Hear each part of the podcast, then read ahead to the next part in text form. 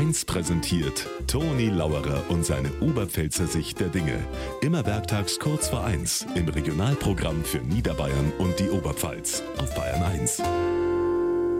Glaubst du das mit den ganzen Demonstrationen und mit den Streiks und mit den Klimakleber?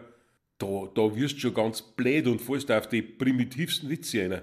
Gestern hat mir ein Bekannter angerufen und hat gesagt, also die jungen Leute heutzutage, bei uns ist ein ganz Rudel durch die Straße gezogen, auf die Nacht, dick vermummt und umeinander geschrien haben's.